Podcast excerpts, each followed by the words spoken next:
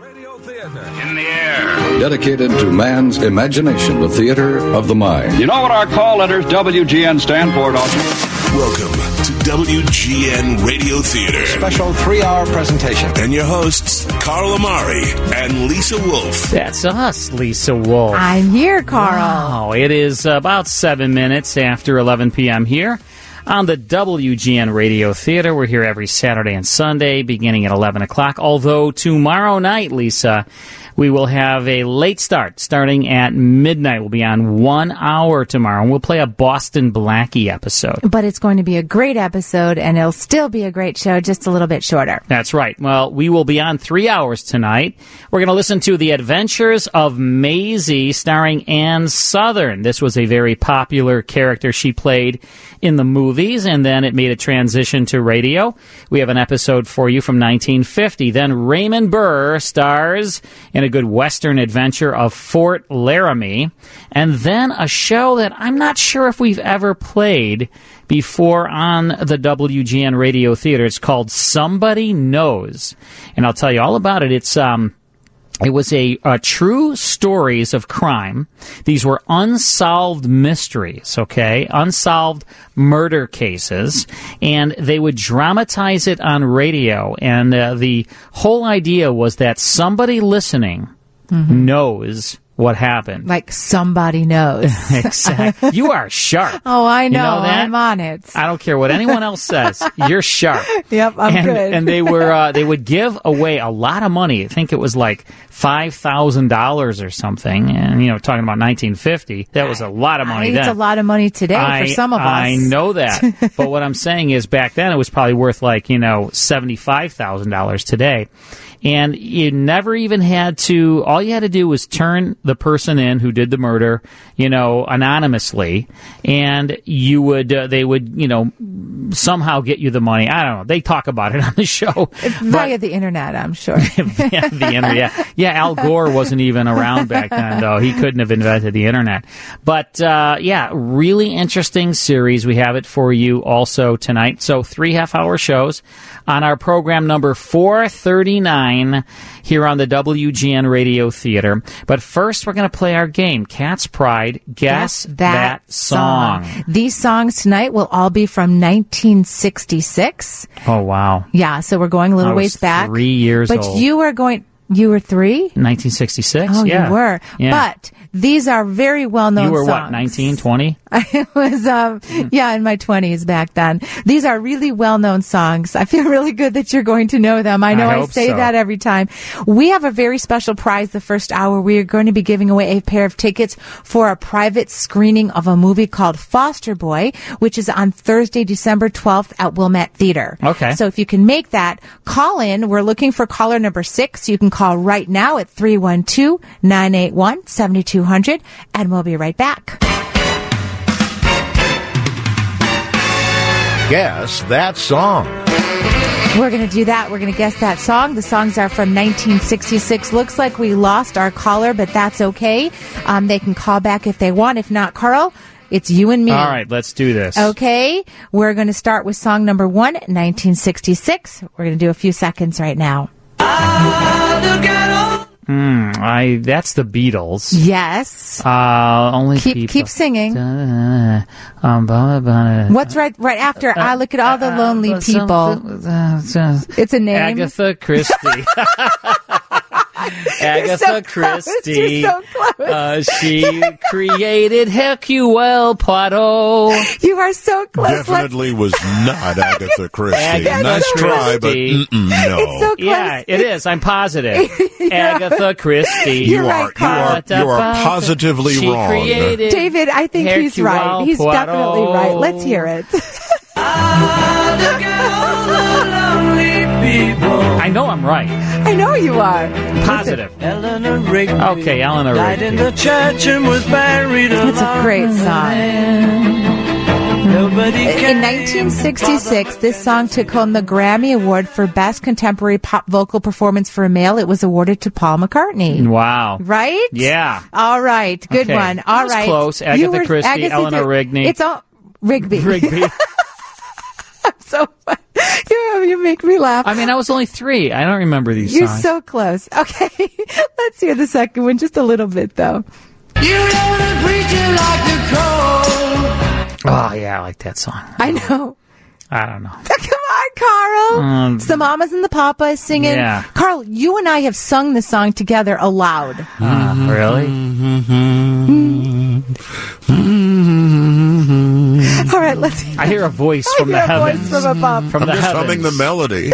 I know what it is. of course you do. Who doesn't? Let's hear it. I don't. I know.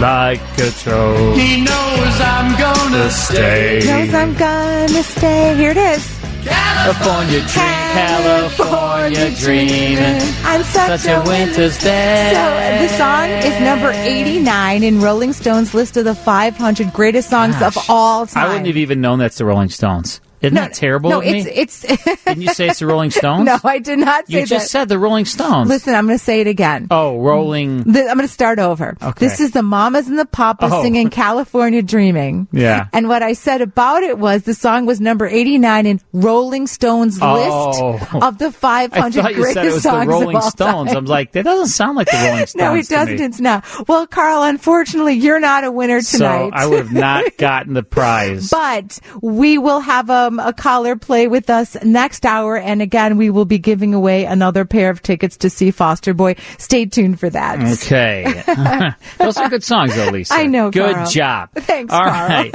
we have a text in line 312 981 7200. We love getting your text. Text us all the way till 2 o'clock in the morning because that's when we'll be leaving here. But right now, it's time for the adventures of Maisie, good comedy series, and Southern, who I had the great pleasure of interviewing one time. She was just a delight to talk with, and she was telling me all about her movie career and her days um, performing Maisie on the radio series.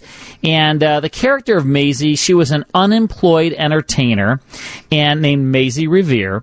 And this was a spin-off. The radio series was a spin-off of the successful 1939 through 1947 movie series. And Maisie was a beautiful, sassy, street-smart American working girl.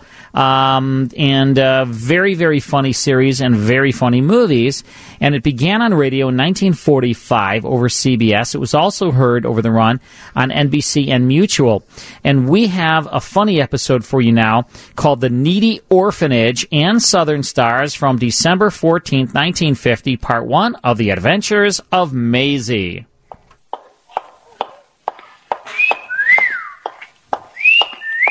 Hiya, babe. Say, how about. Lo- Ouch! Does that answer your question, buddy? The Adventures of Maisie, starring Ann Southern.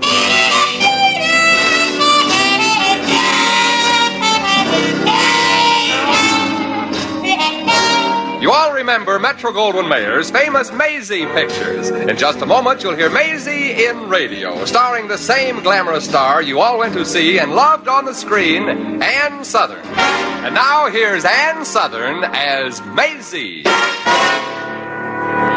Yep, I'm Maisie, like the fella just said, Maisie Revere. Just a gal who don't go around looking for trouble. If trouble wants me, it can come and find me. But the trouble is, it always does. Like today, for instance, I'd answered an ad to work as a governess for some rich family and quit after one day. The reason? Backward child and forward father. I was traveling back home to Brooklyn and stopped under a tree to rest my weary thumb. When across the road I spied a bunch of kids from the local orphanage peering up wistfully at a billboard, advertising a cops and robbers picture playing in town. All I had to my name was a couple of bucks, and I hadn't eaten in so long my stomach was sending poison pen letters to my brain. But, well, what chance does a stomach have against a cops and robbers picture? well, all right, kids, calm down now. Major Revere wants to make a speech. Oh, gosh, Miss Revere. Well, it'll only be a small speech, Donnie. I gotta get finished before the prices change. Now, look, kids, I promised the matron at the orphanage that you'll be back in time for dinner. So you'll only have time to see the picture three times. Oh, Oh, well, okay, okay, three and a half times. But you younger kids will have to take a nap during the newsreel. Now, kids, listen. I have only enough money for myself and 12 half price tickets. So remember, if the cashier wants to know your age, you're only 11. Yes, Miss Revere. Gotcha, Miss Revere. Yes, Miss Revere. Oh, you better say you're 11 and a half. You'll never be able to get me into the theater for half price, Maisie. I'm 15 and I shave. Yeah, too bad you didn't this morning. Well, um, look, Teddy, you, you better get under my coat. And, and when I buy the tickets, follow me into the theater. You can't do that, Maisie. I'm back here, remember? Oh, yeah, Bobby. Well, quiet, everybody. We're next in line. Next, how many, please? Um, one adult ticket and 12 children, please. Twelve children. That's right.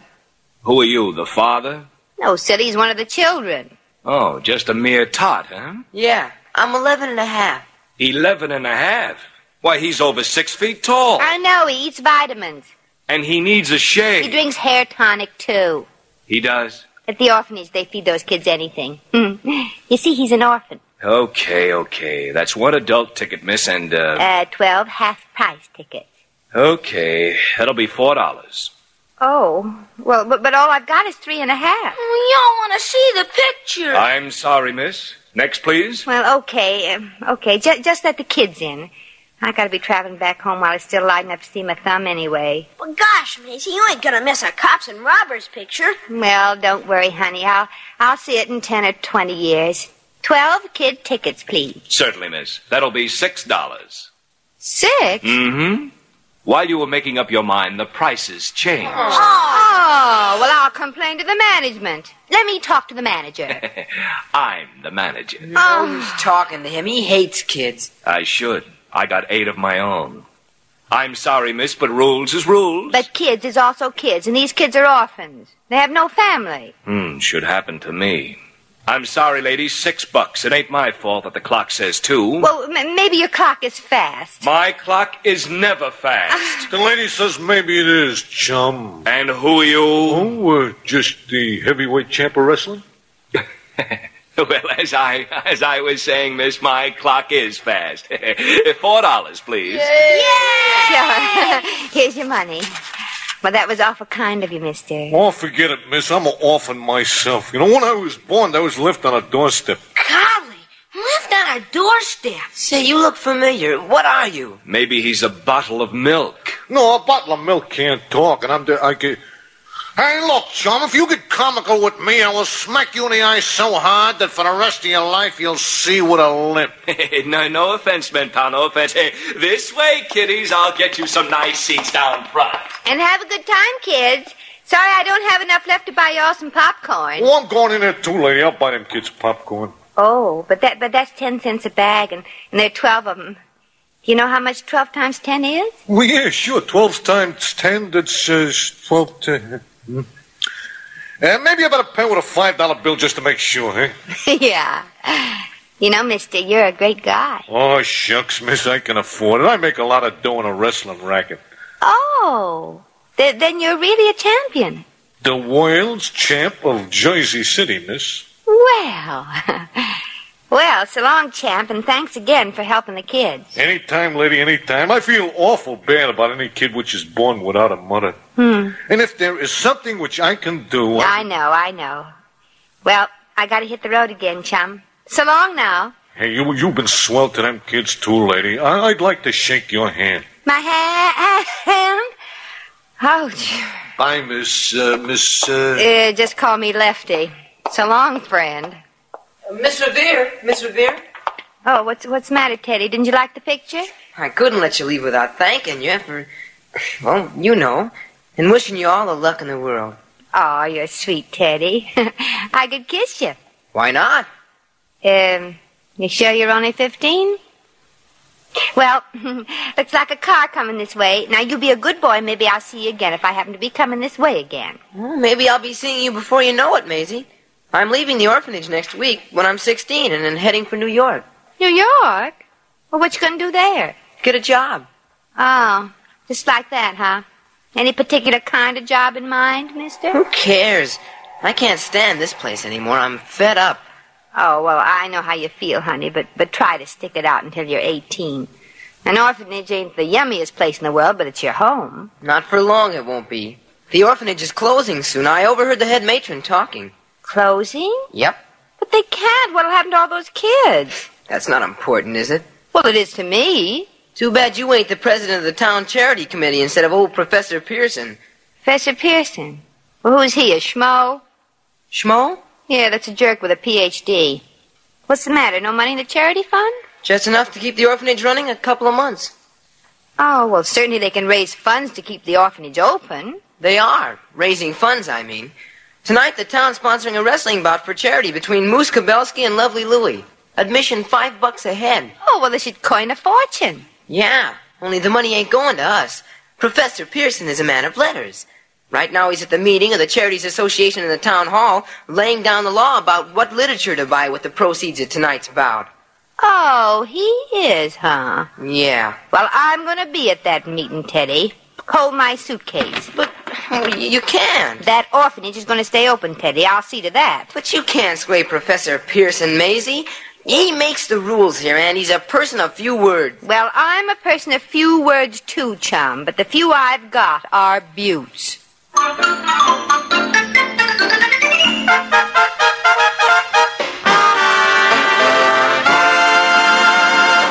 All right, that's the first portion of the adventures of Maisie and Southern starring. More after these words. We have hundreds and hundreds of members of the Classic Radio Club, Lisa. And you know what? A lot of people send me e- emails, uh, sort of testimonials about how much they like being a member and uh, how much they enjoy the Classic Radio shows being sent to them each month. And those testimonials are at the website. Just go to Classic Radio Club com. You got your 10 shows for November, right? I sure did. Have you been listening to them? I sure do. Okay, good. And you know, it's great because you have a choice of CDs or the digital download. So either way, you're covered. Yeah, check it all out at classicradioclub.com. We'd love you to be a member as well, along with uh, many hundreds of your fellow listeners. And Roger. Classic, yeah, Roger too, classicradioclub.com. Uh, David Jennings is also a member of the Classic Radio Club. All the cool kids are in the club. That's right. All right, when uh, when we come back from news, we will have more of the adventures of Maisie. So stick around. Lisa, I got a question for you. Uh oh. I'm scared. Why do pilgrim? This is you know, and the Thanksgiving's coming up, so I've got a Is couple it? of couple of Thanksgiving uh, jokes for you. Okay. Why do pilgrims' pants always fall down? Do they? I didn't know they did. Because they wear their belt buckles on their hats. Oh, right. All right. Yeah, they do. I have a few more, Oh, good. but not right now. Oh, okay. I'll Because wait. right now I'll it's wait. time to get back to the adventures of Maisie. And now, ladies and gentlemen, that we have been assured by our committee in charge of arrangements that tonight's wrestling bout for dear, dear charity is a complete sellout, uh, the next matter we have to decide is how to expend the monies. Uh, are there any suggestions? Hey, Yes, I think. we should- Joe? Sorry, Father, but I just had a thought. Hmm, beginner's luck. Uh, Professor Pearson, what do you think we should do with the money? Eh, Well, I think. Uh, all those in favor say aye. Please, Charles. But, Father, you said to put it up to a fast vote. Yes, but not till I make my suggestion. Other members of the committee may have ideas, too. They wouldn't dare, Pop. Everybody knows who runs this town. I object. Hey, it's true, isn't it? Yeah, that's why I object. And who are you, miss? I am Maisie Revere, handsome. The handsome. Yeah, and hand some of that money to the orphanage. I say that's a good one. Charles? I really don't get it, Father. Mm, you don't deserve it, but those poor kids at the orphanage do. Uh, uh, friends, insofar as we have decided, uh, at my insistence, now I mean suggestion, that the education of our younger element has been somewhat neglected of late, I uh, believe the only wise course to take is to use the entire proceeds of tonight's wrestling bout to uh, purchase more books for our library. Uh, Miss Revere, if you are not in favor of my suggestion, you don't have to hiss. You might raise your hand and offer a counter suggestion. Now, uh, have you one? I have. I think the dough should go towards keeping the orphanage going and give those poor kids a chance to grow up until they're old enough to take care of themselves. Uh, yes. Uh, uh, ladies and gentlemen, uh, you have heard the suggestion of this young, unknown lady. who has come here uninvited and stuck her nose into an affair that is no business of hers. Ah, Well, Uh, all those in favor of this meddling and extremely flashy young lady's suggestion, uh, please say aye. Hi. Charles? I, uh, I think it's crazy. Uh, that's better. Uh, anything else to say, miss? uh, plenty. Those kids are helpless and they need a break. They need a break. We've given them more than the dear little things deserve.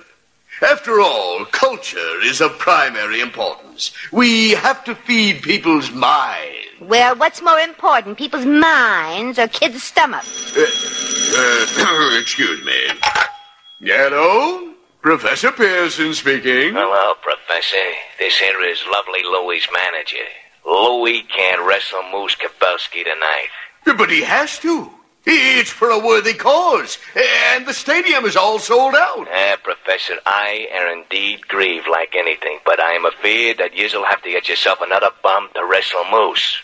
Louie has been tooken with laryngitis. Oh, but, but, but, but, but he has to wrestle. He, he just has to. Uh, Laryngitis or no laryngitis. Professor, he can't wrestle without a voice. Eh.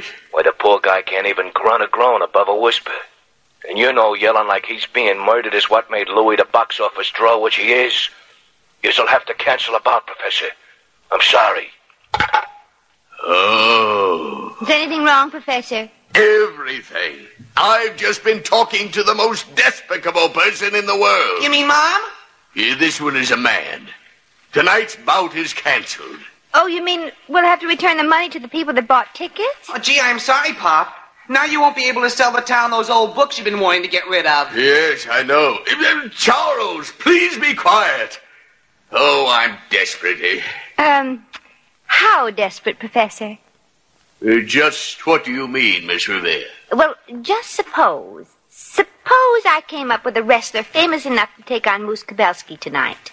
You, uh, you know of such a person, Miss Revere? Mm, I met him this morning at the picture show. He loves kids, especially orphans. Well, uh, Miss Revere, if you could secure the services of such a person, I, uh, I personally can guarantee that a percentage of the proceeds from tonight's bout uh, would go towards maintaining the orphanage. Uh, how much of a percentage? uh, how much? Uh, uh, 10%, uh, roughly. Well, how much smoothened out?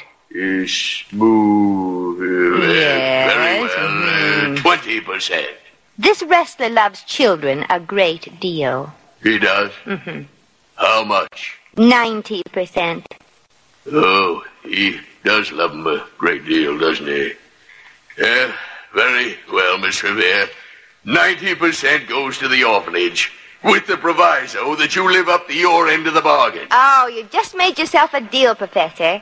Oh, um, that'll be 50 cents in advance, please. Fifty cents. What for? The movies. I gotta get in to get my man out.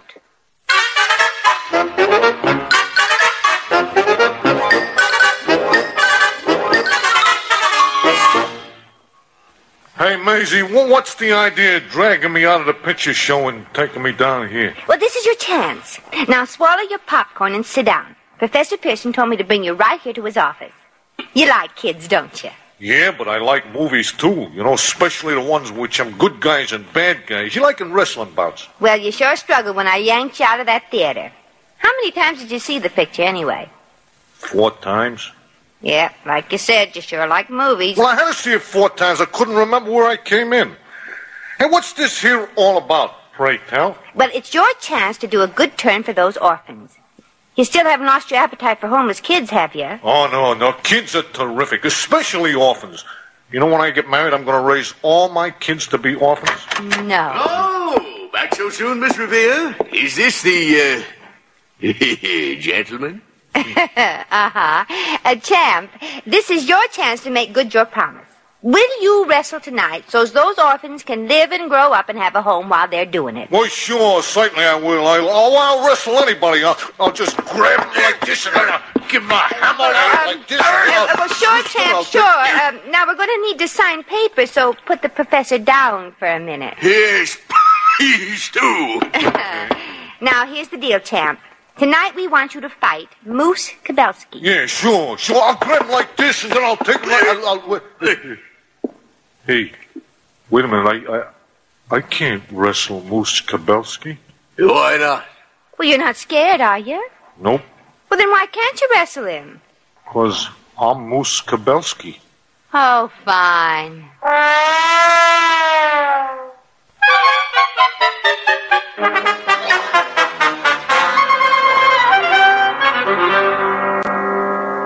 Hi, Miss Revere. Hi, Teddy. Well, what are you doing way down here at this end of town? I'm just hiding, Teddy. Yeah, but I, I thought you were going to see Professor Pearson. I did. That's why I'm hiding. Oh, you didn't straighten things out, huh? No. But if the professor finds me, I'll be the one that's straightened out permanently. Well, I'm sorry, Maisie. Anything I can do? Sure. How'd you like to wrestle? Please, Miss Revere, I hardly know you well enough for that. Oh, skip it, kid. I'm sorry I messed up everything, and I'm afraid I may be seeing you in New York after all. Well, Oh, gosh, that's well. Oh, and I'll even have the fare to get there, too, if I keep on getting odd jobs like the one I'm on my way to now. Can you imagine getting paid to tear down a spike fence? Huh? Well, here's the ad in the paper. Read it. Oh. Wanted. Able bodied young man to remove six foot spike fence by two ladies with extra broad beams. Hmm. Who sets the type for these things, anyway? You see, the fence belongs to Miss Carson and Mrs. Johnson. They used to fight like cats and dogs, but now they want to bury the hatchet. Oh, I hope they bury it where Professor Pearson can't find it. Say, Teddy, these two ladies, what do they look like? Well, Hmm, if it wasn't for the makeup, you could take them for wrestlers. Teddy, my boy, you just moved back to that orphanage for keeps. I said something? Yeah, a great big wonderful mouthful. Now look, you run down to Professor Pearson's and tell him not to return the money for the bout tonight. You mean there's gonna be one after all? Uh huh. Between hair pulling Carson and fingernails Johnson. Lady wrestlers. Well, the customers want their money's worth. Well, they're going to get it. It's going to be wrestling between two women, one fall, scratch as scratch can. yeah, but uh, Mrs. Carson and Mrs. Johnson, they won't want to fight each other. They like each other now. Ah, they won't when little Maisie gets through with them. Boy, get going now. Little me has a bit of dirty work to do.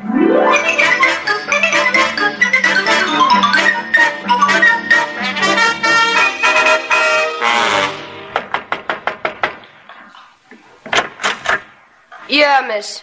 Uh, hello. Um, are, are you Mrs. Carson? Yeah, I am. Oh. Well, I'm here to see if you wanted to sell the lumber from that spike fence you advertised you wanted torn down. Um, I, I already talked to your neighbor, Mrs. Johnson, about it. Oh, did you? And what did the sweet, wonderful darling have to say? Well, she said she could use the money for a worthy cause. Oh, I'm sure she can. Oh, a sweet girl. yeah, she wants to buy some more lumber and put up a higher fence so she doesn't have to look into that sloppy kitchen of yours. Well, anything my wonderful neighbor says is all right with you. That sloppy thing dared to call my sloppy kitchen sloppy? Yep, she said it wasn't fit for pigs. That's a lie. You mean it is fit for pigs? I mean, I ought to jam them buck teeth down her throat so far she'd have to chew her food twice. Ah, and she deserves it too, if you ask me, for saying that you were bow-legged. That liver-lipped horseface said I had bow legs? Mm-hmm. She said you were so bow-legged when you went to sleep you had to get out of bed to turn over. Oh, she did, huh? Well, I'd like to get my hands on that animated floor mop. Oh, well, she said the same thing about you. She dared you to meet her tonight in the ring at the town stadium. Well, I'll be there, don't you worry. And I'll push her head so far down into her body she'll have to wear open toed shoes to breathe.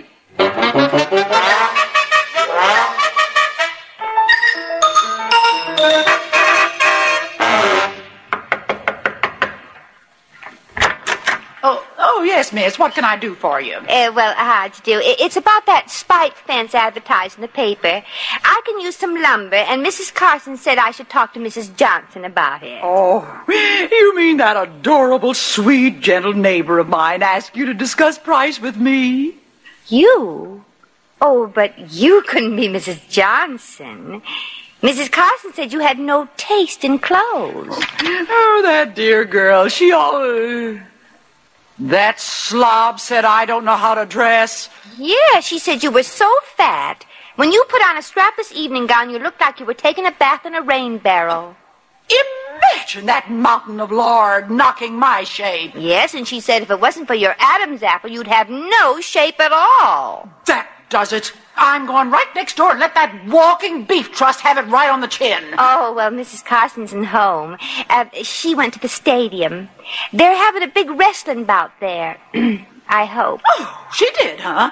Oh, how I'd love to wrestle that two-faced mongoose myself. well, it's a funny thing. She said she'd love to wrestle you, too. Oh, she did, huh?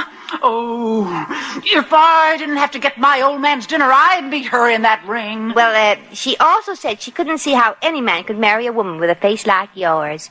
What? hmm She said with that kind of face, you'd never die. You'd just ugly away. Oh, that settles it. Wrestle me in the ring, huh? That's fine with me. Just wait till I get in that ring with her.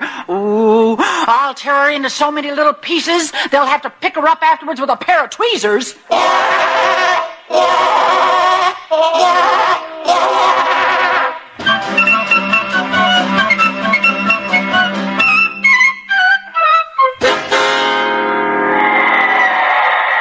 Yeah, I, I'm sorry. You, you'll have to talk louder, Miss Revere. Eh, The crowd is yelling so loud here at the stadium, I, I, I just can't hear a word that you're saying. Eh, where are you, anyway? Well, I'm talking from a phone booth at a gas station. Where? Uh, at a phone booth. Oh. Are the customers satisfied with the bout, Professor? Eh, satisfied? Why, why, they're absolutely wild with excitement. Oh, those, those two women are, are just a pile of arms and legs out there in the ring. Gosh, that bloodthirsty. Yeah. Well, can't the referee make them fight like ladies? Eh, the referee. Who do you think's at the bottom of the pile? Oh, you you certainly earned that 90% for the office, Miss Revere. and you make sure they get it, Professor. Well, goodbye now. Oh, yeah, d- don't go, Miss Revere. Uh, why not come down to the stadium and, and witness the bout? Oh, no, thanks, Professor. Those two female butchers may compare notes, and then there'll really be a brawl. Oh, oh, I get it. You, you can't stand seeing blood spilled. you ain't kidding, Professor. Especially if it's my blood.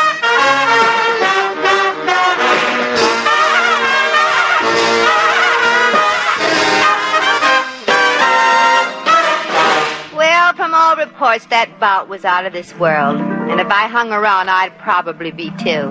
Hmm. I was a little ashamed of myself for using the nasty kind of trickery to get those two women steamed up. But it's easier for adults to take a beating than poor defenseless orphans.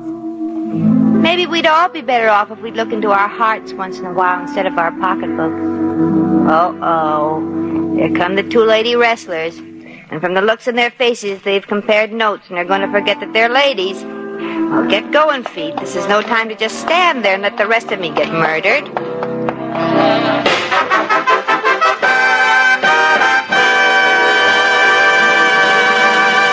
You have just heard The Adventures of Maisie, starring Ann Southern. Maisie was written by Arthur Phillips. Original music was composed and conducted by Harry Zimmerman. Supporting cast included Frank Nelson, Elvia Allman, Joan Banks, Peter Leeds, Sheldon Leonard, Bob Cole, Tommy Bernard, Jeffrey Silver, and Johnny McGovern. Jack McCoy speaking. All right, that's The Adventures of Maisie, good comedy from December 14th, 1950, and Southern starring as Maisie Revere. Hope you enjoyed that. Let's take a quick break, then it's more on the WGN Radio Theater. Lisa, we have a brand new website for our listeners. It is uh, the numeral 100, so 100 radioshows.com. 100 radioshows.com. And have you gone to the website yet? I sure am. I sure have. And you know what? The funny thing about that, there's actually 700 radio show Yes. options on that website, which is phenomenal. Yep, there's 700 digitally remastered classic radio shows waiting for you. And here's how it works. There's seven different collections, and each collection has 100 radio shows, 50 hours of material in each one of those seven collections. And within each collection, you can choose what genre that you are most interested in, like um, Christmas. there's Christmas. There's a hundred Christmas shows right? in one of the collections. There's a hundred greatest shows. Right. There's a hundred comedies. There's a hundred mysteries. There's a hundred westerns. And there's a hundred um, Detectives. dramas. Right. Yep, and dramas. Right. So those are the seven. And you know what? People are ordering the Christmas ones because Mm-hmm. Christmas is coming up and you'll have 50 hours of Christmas shows.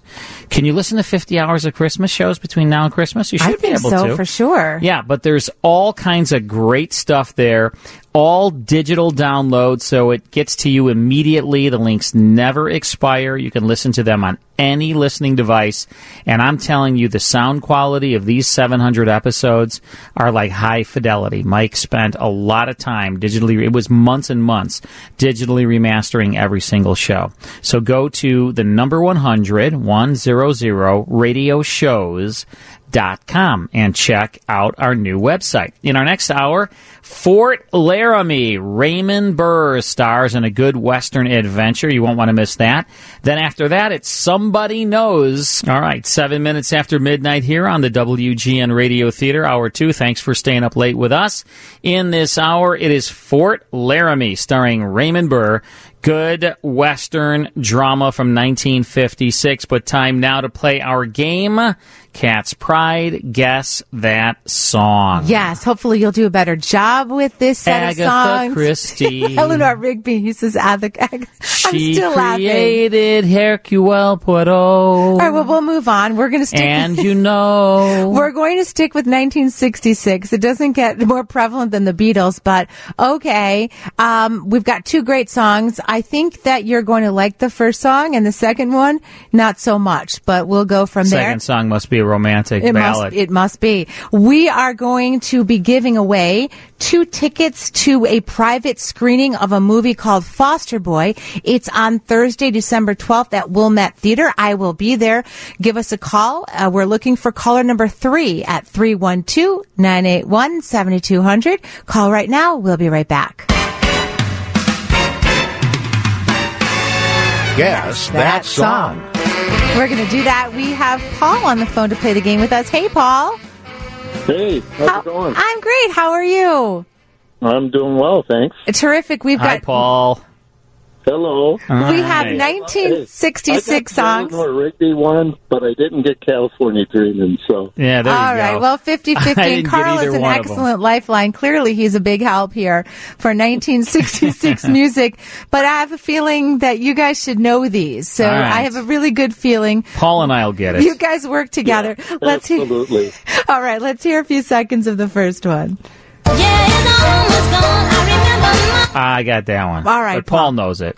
You can't hurry love. That's right. Is at- Who's doing the segment? Thank you. That is right. Thank you, though, Carl. Um, and you know who sings that? You don't have to. I'm just wondering if you know. I love uh, uh, the Rondells. No, you're close. It starts with the, though. You know who it is, Carl? no. All right, it's the Supremes. Ah, Let's listen. uh, yeah, that's so good. That's right. You got it.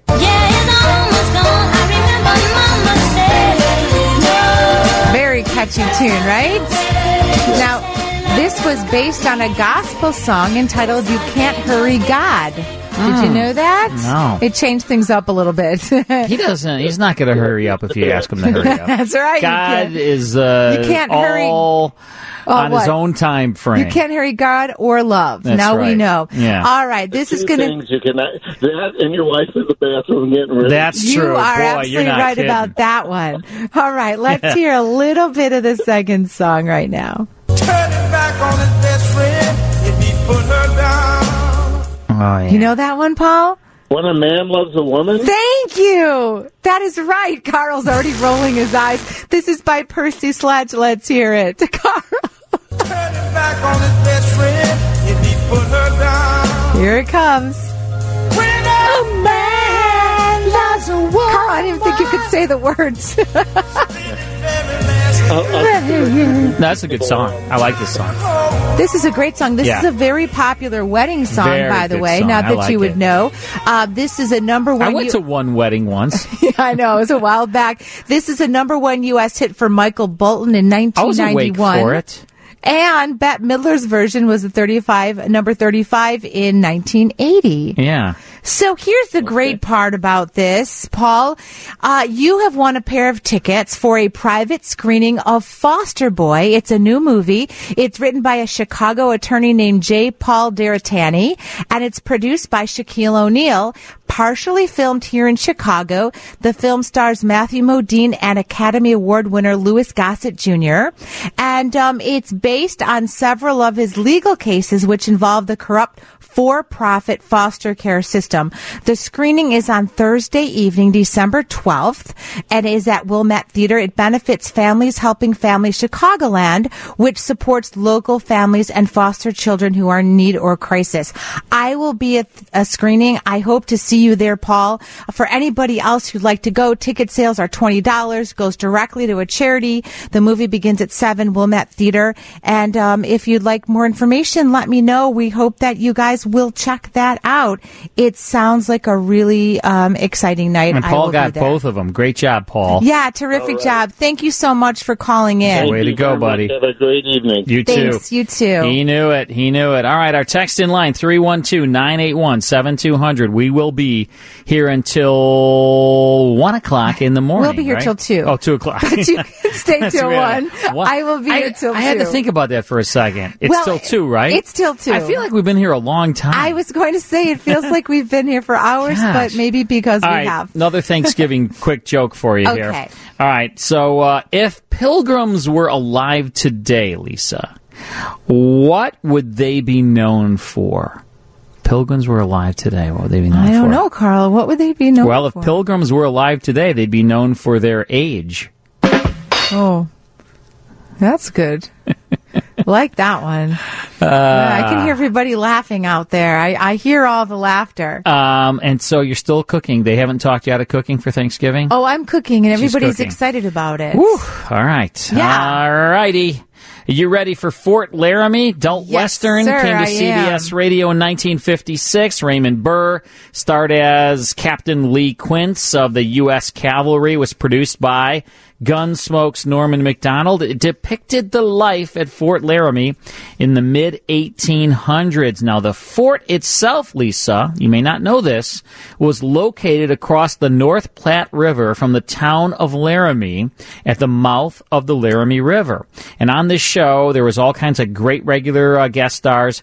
Vic Perrin, Harry Bartell, Howard McNear, Sam Edwards, John Daner. These were the same people that were in Gunsmoke, you know, the supporting players for Gunsmoke. So terrific, terrific series. Raymond Burr stars.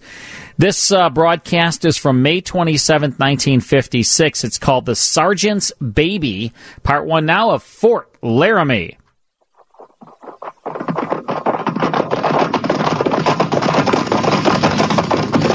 At the gallop!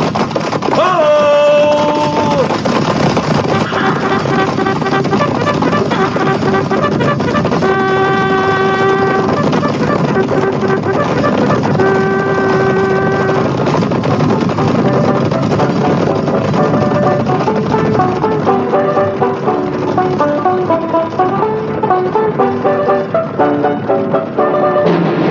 Port Laramie.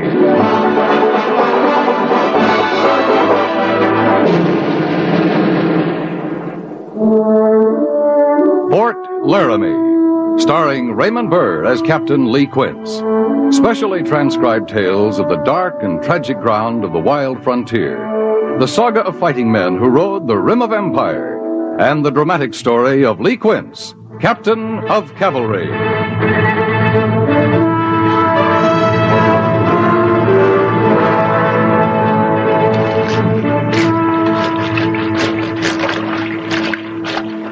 I never seen the sense of it.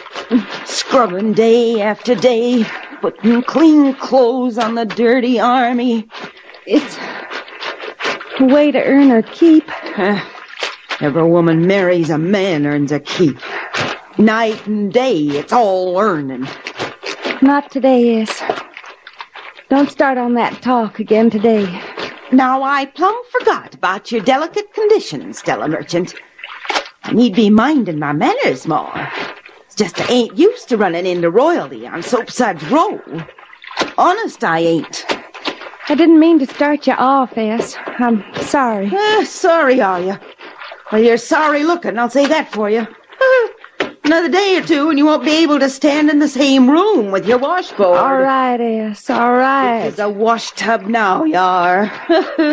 Couldn't you just be quiet? Think what you will, but keep it to yourself. Enjoying yourself, ladies? Having a fine social hour, are you? Oh, Fanny, it's her. Look at her. Can you tell by looking she's a regular queen? I'm doing the best I can. If you'd let me be, if you wouldn't go at me so much. Now, you listen to me, Stella Merchant, and hear what I say. Fanny, don't. Don't shake me. I'll do what need be. You're not earning your pay. Now you get some elbow grease behind that scrubbing, or I'll send you packing with no pay for the month. You wouldn't do that, Fanny.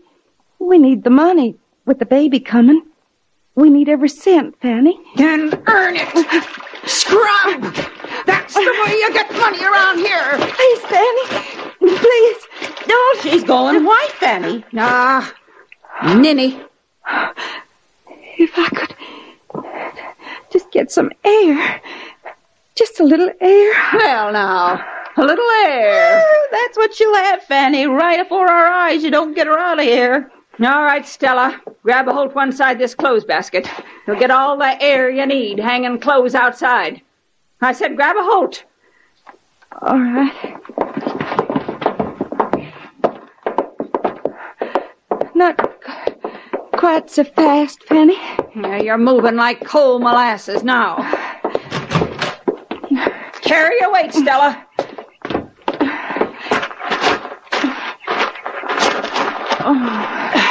Yeah. Pity they ain't some nice shade trees for you. Maybe a hammock.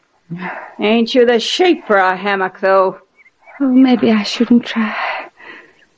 I thought I could work right up to the very day the baby came. Other women do. You ain't other women. You've no cause to talk to me like you do, Fanny. You and S. I never give you cause. You never give me nothing but an awful bellyache. Combing and bathing and making pretty for the men. For my man, Fanny. That's it, is it? You're so full of lying, sweet talk you believe yourself. I thought we could all be friends. Out here, so far from home, all of us. I thought we could help each other. You're long on help, ain't you? Everybody help. Everybody be happy. Well, you be happy, Stella. Like you're so willing to tell anything to be near Billy. Happy to earn your keep washing filth. Happy to bear his young and happy, happy, happy. I love Billy, Fanny. Love. Ha! Don't understand. You really don't understand. I never realized that till now. It's the young as don't understand. Did you never love Luke? Even then? When you were young? Did you never love him, Fanny? Hang the clothes. It would Oh, be awful if you didn't love. You'll get no pay for John and taking the air like you are. You keep saying you need the money, we'll earn it. I will, Fanny. I will earn it. I'm glad to. And see you keep that glad stuff to yourself. You and your love and the life you feel kicking in you. I've buried more young'uns than you'll ever have. I'm sorry. Truly sorry, Fanny. Don't you never be sorry for me.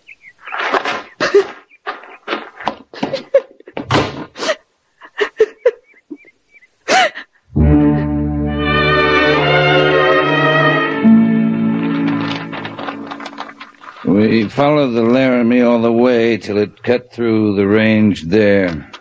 We left it and went cross country west and north to a point about here. Hmm. It's almost to Medicine Bow River. I think their main camp's on the Medicine Bow. But you ran into other camps along the way? Mm-hmm. Old camps, Major. Yeah, the information you got from the settlers in the area would point to that. No Cheyenne in their vicinity since last fall. Isn't that the word? And no Army patrol since last fall. That follows? To me, it does. The settlers have spent the winter in peace since the Cheyenne ran off their horses last fall. The cavalry sends out one small patrol in the late spring, and the Cheyenne mysteriously reappear. But not in numbers. All right, Cheyenne scouts, eight of them. You could have killed them at any time you were following them. Yeah, just about. Only they were leading us, Major. There's a difference. Only because you were willing to be led. That was our business, reconnaissance. You don't kill eight scouts who are leading you into a trap. Hmm. Of course you don't. If you're sure it's a trap. Look, for two days, if we didn't keep pace with them, they waited for us. Morning of the third day, they cut off into a canyon that leads straight to the medicine bowl like we were leading a charge behind them. I know an ambush when I see one. And you don't ride into them with ten men behind you. I don't ride into them with a company behind me. All right, Captain. I'm. Uh, I'm sorry, Major. We rode all night. You rode all night for three nights. I know that, Lee. I want you to get some rest. I'd like to finish my report, sir. It can wait till morning. I don't think so. All right, Lee. Let's get it all said. I don't like it this way, but one of us has to get a good night's sleep. I'll sleep fine, Major. I will too, once this is over. Now, from your report, you seem convinced the Cheyenne have their main camp in the medicine bowl. I get the impression you think they're getting restless. I'll have to move somewhere. That country had about one winter's good hunting left in it. They've had that. If they haven't raided since fall, you're right. We could stop them before they start. They'll move north, maybe as far north as the Montana Territory. Why not south? Other tribes, Utes, Apaches. The Cheyenne would rather face the white man. I know. You know, you're bleeding me pretty dry, Major. Hmm, How's that? I got a feeling I'm mapping a campaign I'm not going to be part of. You just finished the toughest part of a campaign. A lot of men can lead a charge who can't do successful reconnaissance. Major, I want Captain, you're assigned to quarters till 8 o'clock tomorrow morning. Who's going to replace me, Major? I am. And I'd be a fool to question that choice. Yes, you would. That's all, Captain. Dismissed. Yes, sir. Oh, uh, Major, who's going to replace you? Me? Yeah, here, as post commander. You are. Any questions? No, sir. No questions.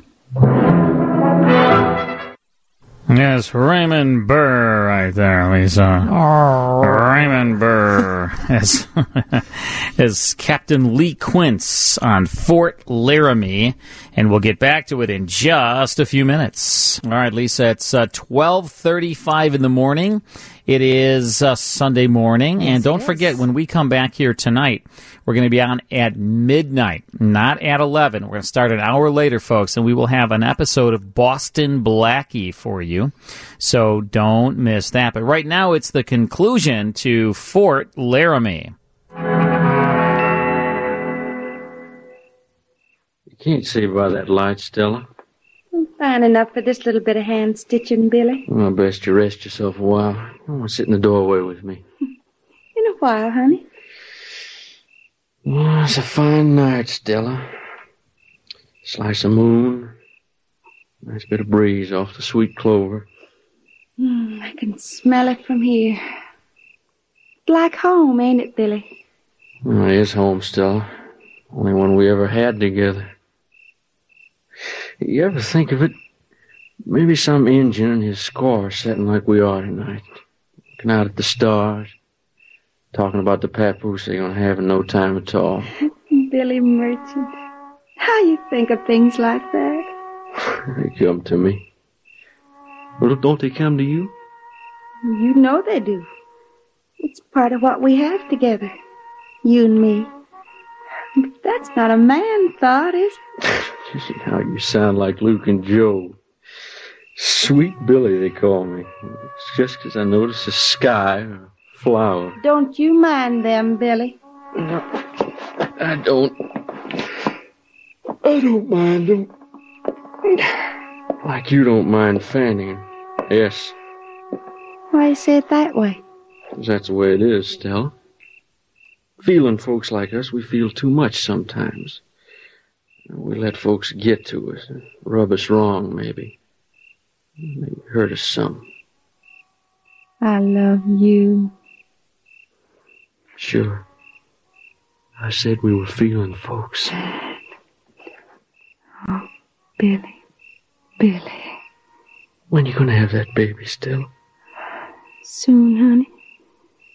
As soon as I can. It's a hard time for you. I know that. Not too hard, Billy. You're fretting some. You got some pain? No, Mm, not real pain. Like a catch, you know. Not often enough to matter. Now, it wouldn't be right to lie to me, honey. I don't lie to you. Ever. Just sometimes you don't tell me all the truth, ain't that it? You're feeling folks, too. You ought to know good as me. Yeah. Yeah, I oughta. You're fretting some, Billy Merchant. That's who's fretting around here. No man's gonna be a father has all the right. You know, they do say some men take on worse than women folk. You know that, Stella? Swimmy headed morning times like that? Mm, that ain't what's troubling you. No. No, it ain't.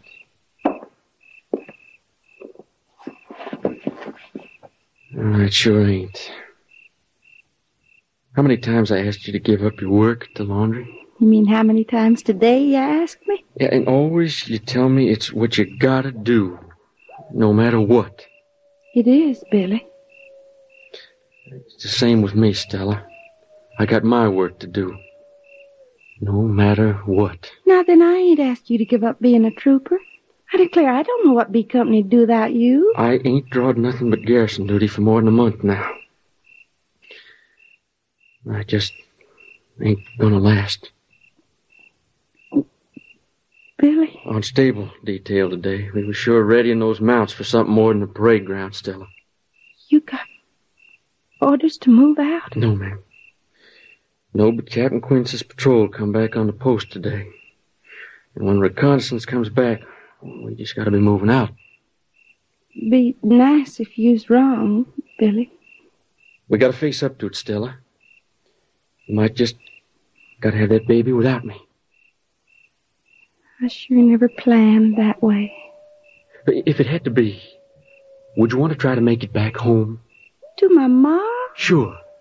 Why, Billy Merchant.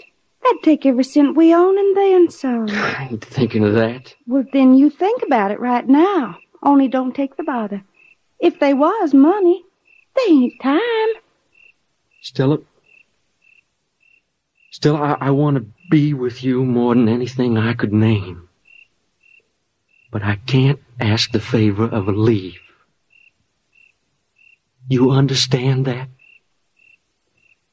You got your work to do, Billy. No matter what.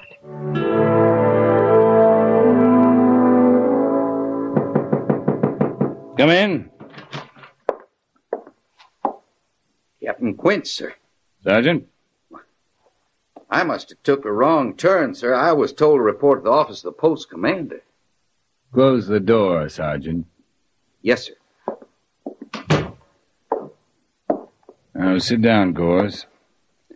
And Gorse, any time you want to get rid of that stupid grin, you can. Yes, sir. Well, you look powerful big behind that desk. Yeah, too big for the desk. Maybe too small for the job. You'll do what you gotta do, Captain. I was thinking more that we'd do what I gotta do, Gorse. You was? Major Daggett tells me that Sergeant Pearson takes a big load off him sitting at that desk outside. Well, he ain't sitting out there now. He's getting his equipment together, fixing to move out with Major Daggett after Reveille tomorrow morning. Captain Quince. He'll need a good briefing, Sergeant Pearson will. Well, I'd like to volunteer to. Good. That saves me an order, Sergeant. To go with B Company as a special scout. And when you've finished briefing him, he can fill you in on the details of his desk job. One of us ain't listening, Captain. It's a side of the Army we don't know much about, Gorse. Time we did. You being in charge and all, you think you could arrange a quick transfer for us, maybe the infantry? Better find Sergeant Pearson. Tell him all you know. Yes, sir. Now, that'd be my job, wouldn't it? Till we get swinging doors. Guess it is.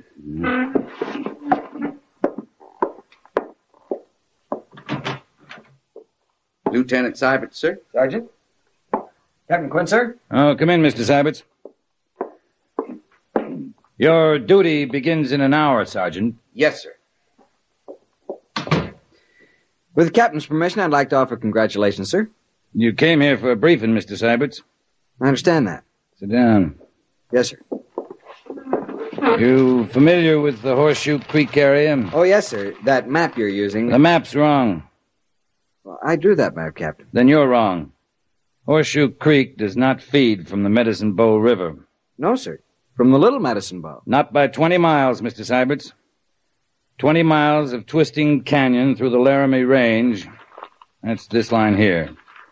Now, Horseshoe Creek is east of the range. Medicine Bow and the Little Medicine Bow are to the west. They do not join. Well, they must have once, sir. It's like a riverbed all through the floor of that canyon. They didn't join last fall when you drew this map. You mean the waters didn't join, the riverbeds did? Mr. Syberts, a cavalry company moves with water. Water points a course of travel, a campsite. I know that, sir. Do you? Captain Quince, that's the first country I ever charted, the first map I ever drew. Well? It's not an excuse, sir. Sounds like one, Mr. Syberts. What I mean, seeing it was my first real attempt and all, I never thought that we'd be using that map to campaign by. Hmm, We're not. That's good. You bet it's good, Mr. Syberts. Good and lucky. I pulled this map out of the major's files last night to study it. I spent the rest of the night drawing up a proper map. Here, Mr. Syberts. You tear it up. Thank you, Captain. Don't thank me. Remember it. Remember it good. And then forget it. Captain Quinn. I've already forgotten it, Mr. Syberts.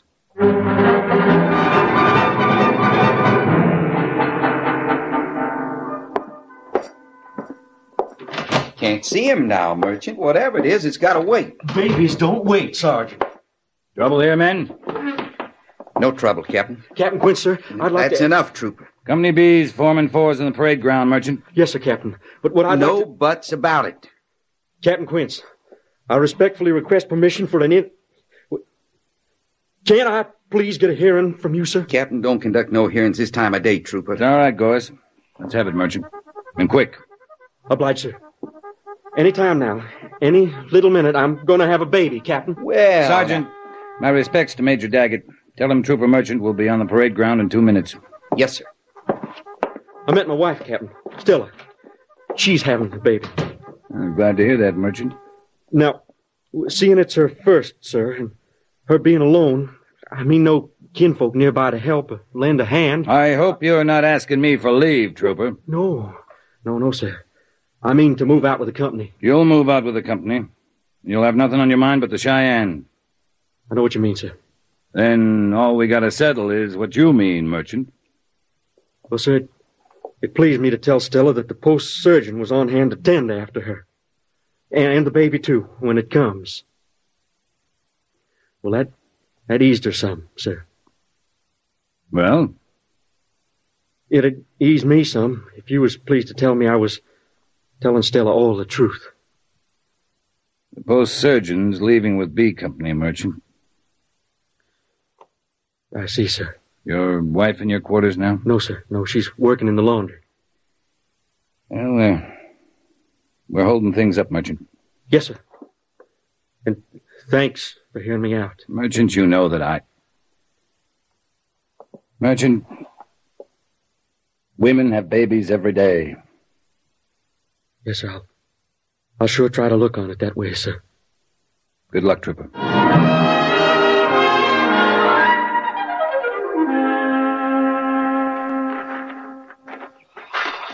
Look at that Luke.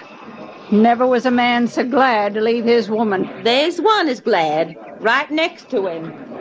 Joe, beaming and smirking. Grates on my nerves sometimes, seeing that brother face engine arrows and us. And I ain't grieving none myself. Luke's been home a month. Hmm, a good month. Good and long, that's a fact. I know what you're thinking, As. You sure? You'll be to yourself. All to yourself. That's pure blessing. you know it is, Fanny. Oh, they haven't gone yet. I was most afraid they'd be gone. Well, now, look who's managing a brave little smile. She don't know enough to laugh, As. Hair no mind. I, I don't see Billy. Could you just point out Billy to me? Use your young eyes. No matter you don't see him. He couldn't stand a chance of missing you, popping clean into the parade grounds the way you are. Could be your sweet Billy's in trouble. He was late for formation. And he come out of headquarters with Captain Quince himself. You can't fret me, Fanny. Say what you will, the two of you, you can't fret me. There ain't nobody can fret me no more. There they go.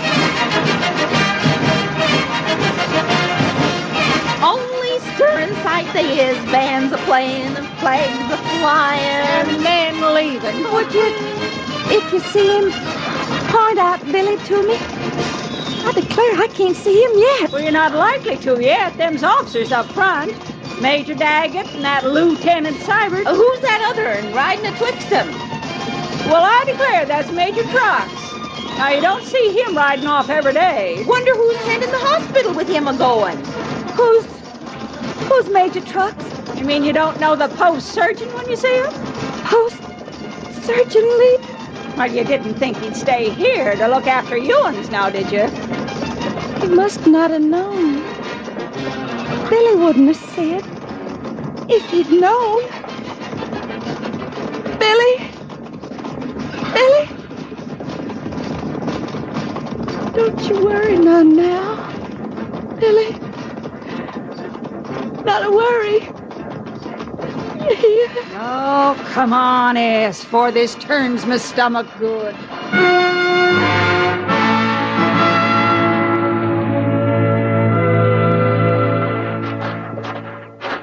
I'll get the door for you, Captain. You sure this is where she lives? It's merchants, all right.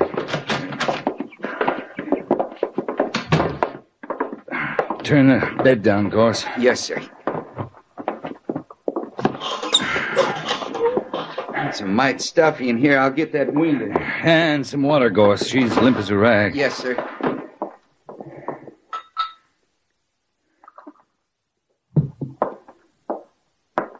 Just like I found her, Captain, keeled over in her tracks. A little water on her face. Maybe it'll brighten her. She's breathing quiet enough. Too quiet, Captain. I don't think so. Billy. Billy. She thinks you're her husband, Captain. Hmm. Big mistake. Here, here, ma'am. You uh, drink a little water. You, you come around. I Ah, don't know. You, No, ma'am. you're in my quarters, and I don't, I don't know you. No sense giving her a fright, Captain. I'll just go along. You One leave less- me, Gorse. I'll throw you right in the stockade. Yes, sir. Oh, oh, Now take her hands, Gorse. oh, Take her hand. Hold them. oh, Yes, sir. oh, I guess, you know, I'm gonna have a baby. I, Oh, I guess you're about as right as you can be, ma'am. oh.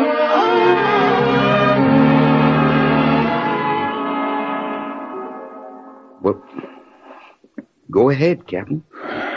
Go ahead and what? Hit it. Hit it. It's a girl. No matter. You're supposed to hit it one on its sit down. Mm. Yeah, that's right. It's the first right move we made. Now, now don't cry, little girl. Don't you cry. You'll wake your ma. Don't worry, Gorse. I don't think her ma'd mind.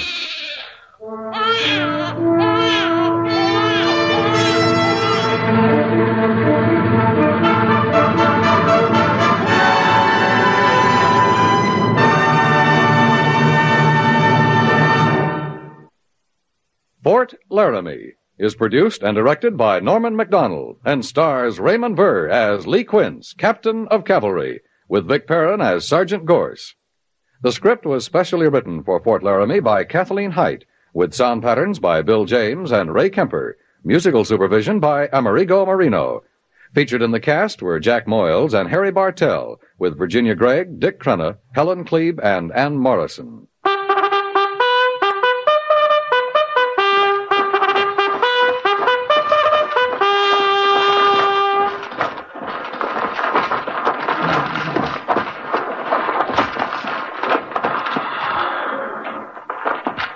Company, tension. Dismiss.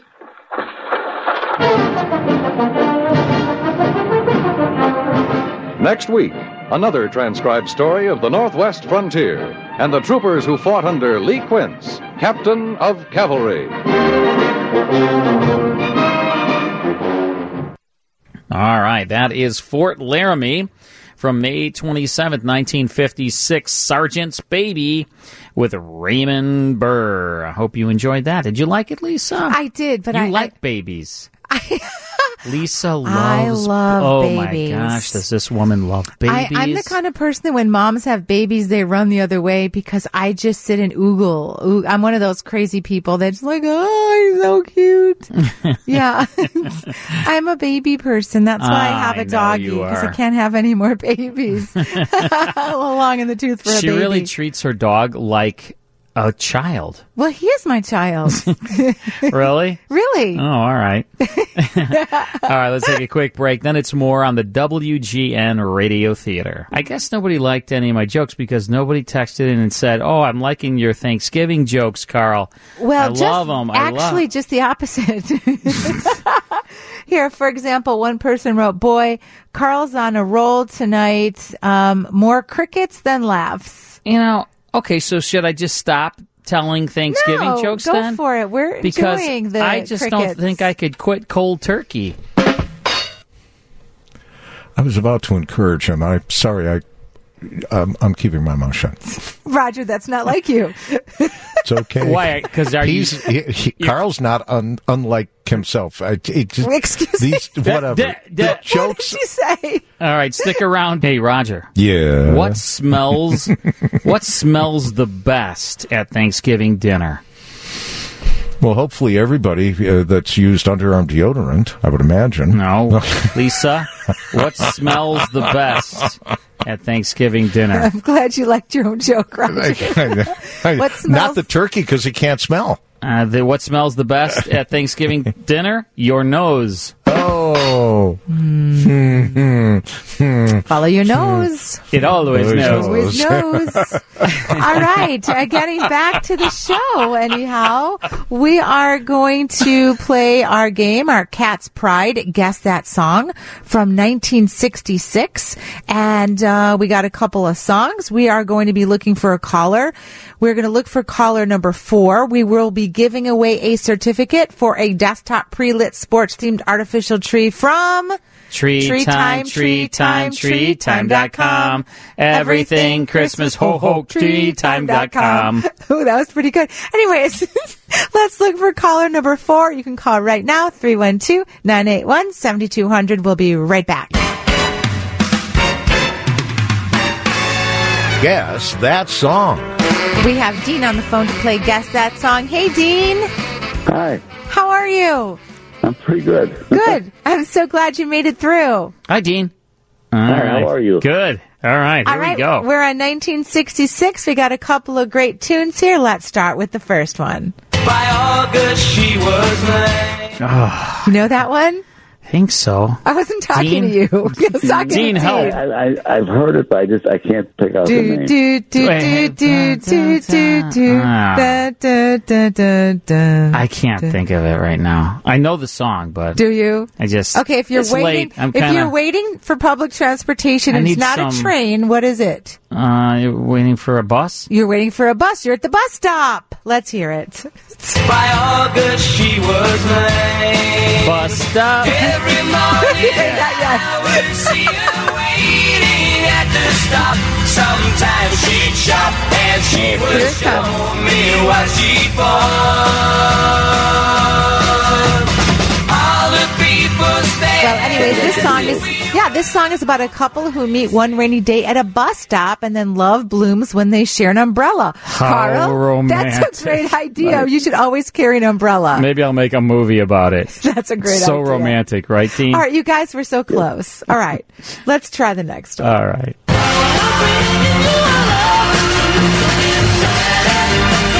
Ah, yeah, that one I know. Okay, what do you think, Dean? I don't. I don't know it. I I, I barely recognize it, but I don't know it. Ah, I think it's Get Ready, Here I Come. You are ready to get ready. The Temptations. Get let's hear ready, it. 'cause here I come. No, no, no. Get ready. No, let's hear it. That's not So get ready. Get ready. Here I come. I don't think there's a Here I Come that I remember. Get ready. Is Yeah. It? Maybe. Oh, it is. Here I Come. Ready, 'cause here I come. You are On my way. right. Okay, so this was written by Smokey Robinson, who was the main songwriter for The Temptations. Yeah. All right, good job. All right, Dean, we Ah. Dean. did it. We figured one out you at least. got it, Dean. You are the winner. You have won a certificate for a desktop pre-lit sports-themed artificial tree from Tree, Tree Time, Time, Tree Christmas Time, Creations. Tree Time. oh, were you going to sing it? No. Okay, great. Visit treetime.com or their showroom on Pepper Road in Lake Barrington. Pepper Road. In Lake Barrington for the most spectacular selection of Christmas gifts. Oh, sorry. Christmas trees, lights, and ornaments you can't find anywhere else. I don't know why I said gifts. Anyways, you are a big winner. Congratulations. And thank you so much for calling and Way to playing go, the game. Dean. Way to go, buddy. You're a big winner. All right, thank you. Okay, you ready, Lisa? I'm ready, Carl. Somebody knows. That's, That's the right. name of this show. It was a summer replacement for Suspense in 1950. It only ran eight episodes. Did not come back the next season. Although the eight episodes, I have all eight of them. It is a fantastic series. It was based on the notion that there are no perfect crimes, that someone somewhere could have that one missing clue that would solve a celebrated murder case. Great idea for a show. The producers would pay $5,000 to a listener who could send in a clue to solve the dramatized crime case. It was an actual case. So these were true crime cases. They were unsolved and they were hoping that a listener out there somewhere in radio land could solve the crime, send in a clue, win $5,000. Now, one of the cases included the murder of Elizabeth Short. Do you know who that is? That was the victim in the notorious Black Dahlia case. There was even a couple of movies about the Black Dahlia. And this series uh, had LA's best supporting actors, Harry Bartell, William Conrad, Ben Wright. This particular episode is called The Unsolved Murder of Jean Croyle Long. It was broadcast May 25th, 1944. Here is part one now of Somebody Knows. Ladies and gentlemen, a $5,000 reward will be offered each week on the program immediately following this announcement. You out there. You who think you've committed the perfect crime, the perfect murder, and that there are no clues, no witnesses, that your identity is unknown. Listen. Somebody knows. Yes, you wherever you may be, no matter where you're hiding. Somewhere, sometime, someone listening to this program is going to bring you to justice. Yes, Somebody knows.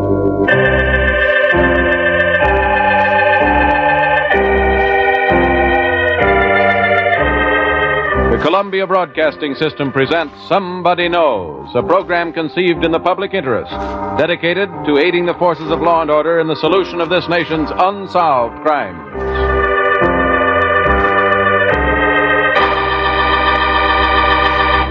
Ladies and gentlemen, we're going to recreate for you tonight all the known facts in an actual unsolved murder.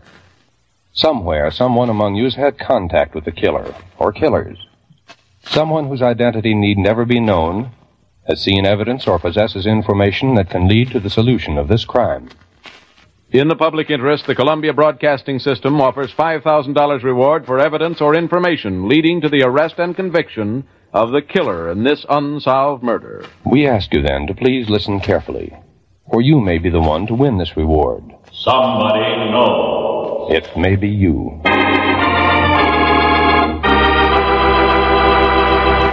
And now we open the files on one of this nation's unsolved murders. It's homicide file number 3867 of the Detroit, Michigan Police Department.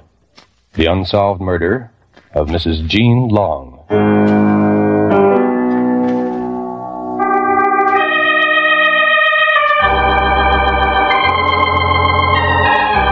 The Lord is my shepherd, I shall not want.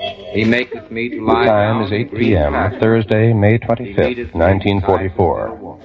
In the chapel of the Roy Rex Road Funeral Home, 2721 West Grand Boulevard, Detroit, Michigan, Yea, where a though silver gray coffin lies banked with flowers, the Reverend Newell C. Leesimer, pastor of the 12th Street thy rod Evangelical and thy Church, staff, is officiating at memorial services for Mrs. Jean surely Long. Goodness and mercy shall follow me all the days of my life, and I will dwell in the house of the Lord forever.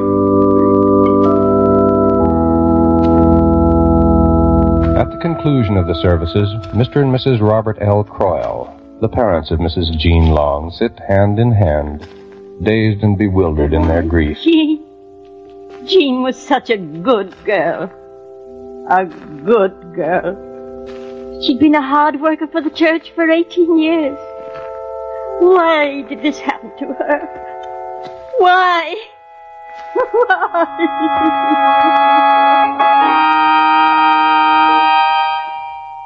Let us see if it's possible to obtain an answer to Mrs. Croyle's question. Let us examine some of the more pertinent facts regarding the life and death of Jean Croyle Long.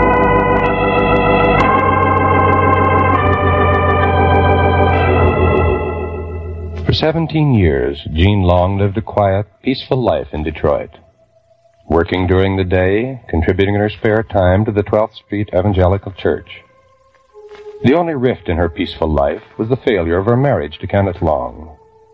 For on Sunday, September 26, 1943, she made a final entry in the diary she'd been keeping. This is the end of our marriage. He left home for good.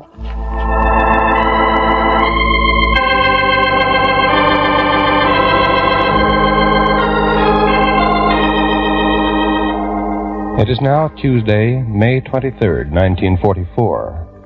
The time is 8 o'clock in the evening.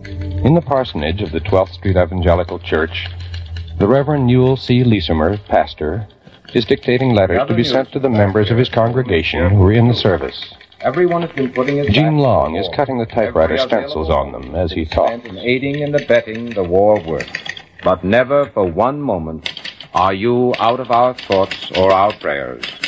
May the good Lord bless you and keep you safe from harm.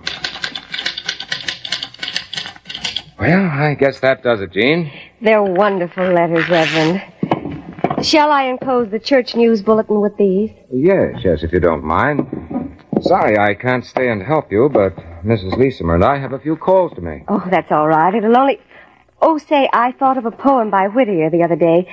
I thought it might be nice to include in the bulletin. Oh? Uh, which is it? The one that goes, I know not what the future hath of marvel or surprise, assured alone that life and death his mercy underlies. 嗯 Hmm? Mm-hmm. I know not where his islands lift their fronded palms in air. I only know I cannot drift beyond his love and care. Include it by all means, Jean. I'm sure its message will have great meaning for those who are facing possible death. Yes, I know it has great meaning for me. Well, I'll run over to the church office and get started on this right away. The letters will be waiting for you in the morning. Good night. Good night, Jean.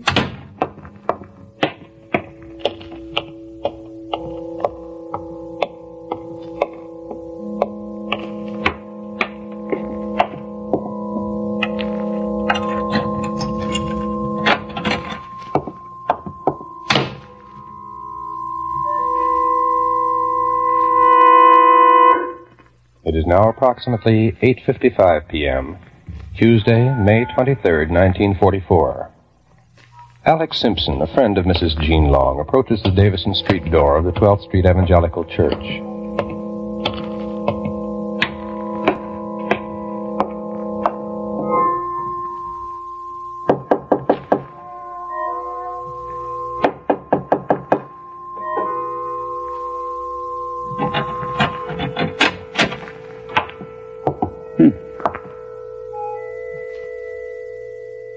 Gene? Gene, are you in here? He goes down into the basement of the church where the office is located.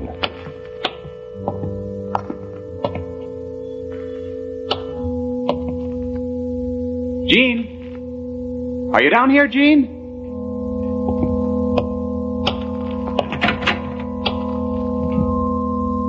Gene?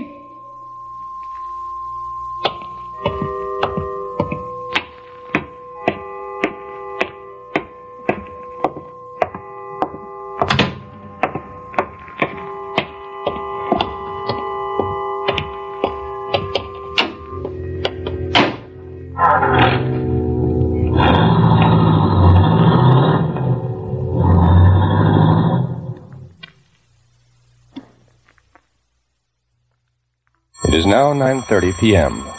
In the apartment of Mr. and Mrs. Robert Croyle on Oakman Boulevard, a telephone rings. Hello? Hello, is Jean home? Jean? Why, no. Uh, this is Alex Simpson, Mrs. Coyle. Oh, yes, Mr. Simpson. How are you? Fine, thanks.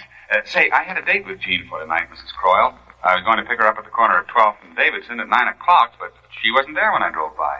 Well, why don't you go into the church? I did, but uh, she wasn't there either, so I, I called you up. I thought she might have come home. Why? Why, no. She, she hasn't come home. Oh, I see. Well, I'm sure there's nothing to worry about. She probably forgot about our date and is on her way home now. Uh, sorry I troubled you. Good night, Mrs. Coyle. Yes. Good night, Mr. Simpson.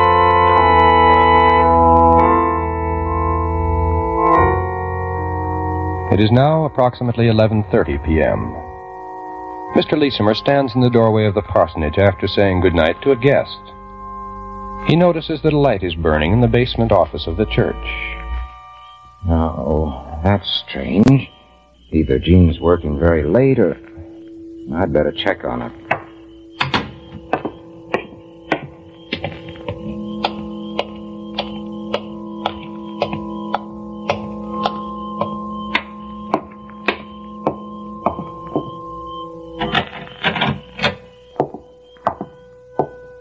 Jean? Jean, are you still here?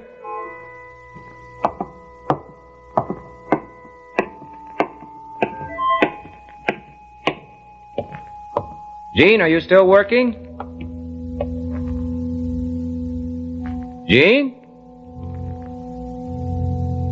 Oh, well. She must have just left and forgot to turn the lights on. Uh, Jean? Uh,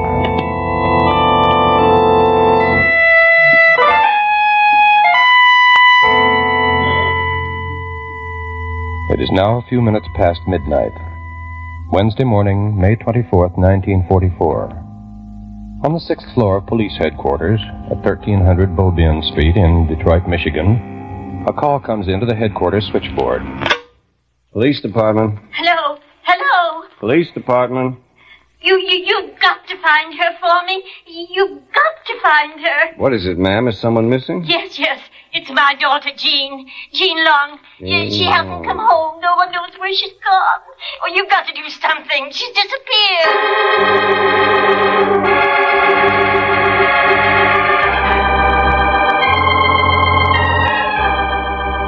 It is now about 9 in the morning, Wednesday, May 24th, 1944. Reverend Leesimer leaves his study and starts toward the side door of the parsonage.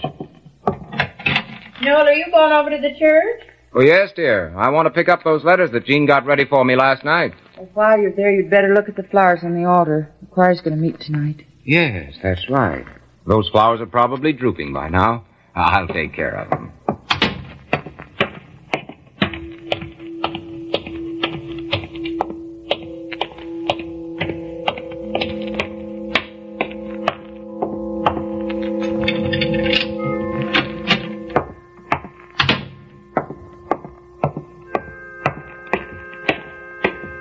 Oh, the flowers up at the altar. I, I'd better take care of them first.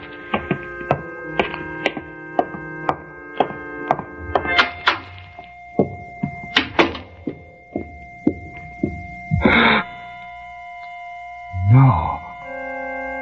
Oh, no. Oh, no. Hello? Bill, Bill, this is Newell.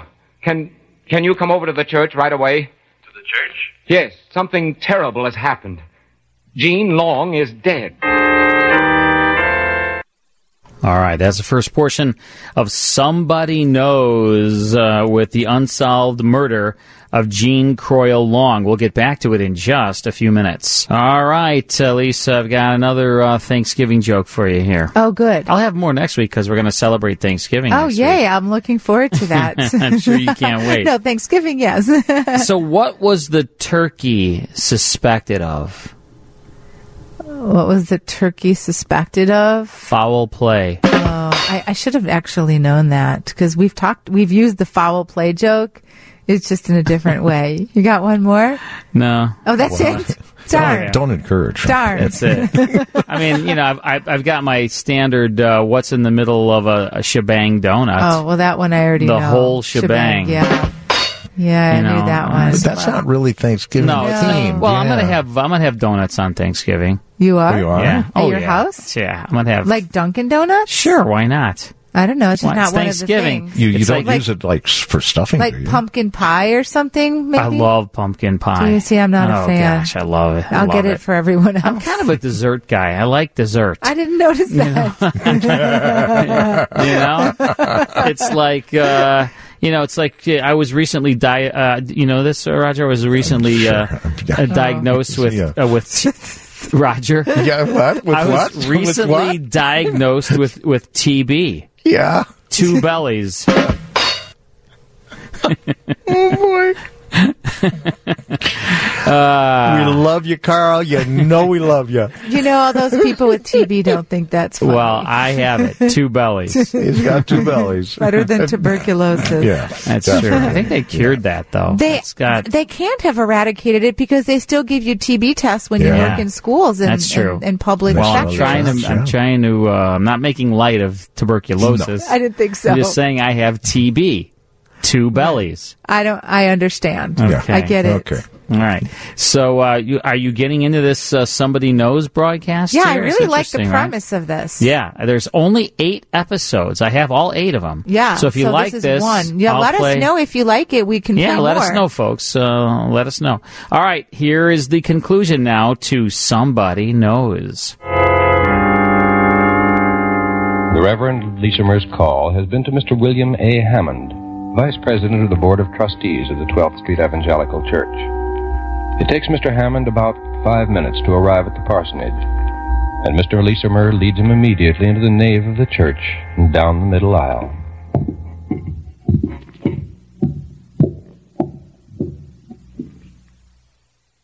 You're sure she's Jean Long? Those are her clothes, Bill. What's that paper covering her face? Hmm?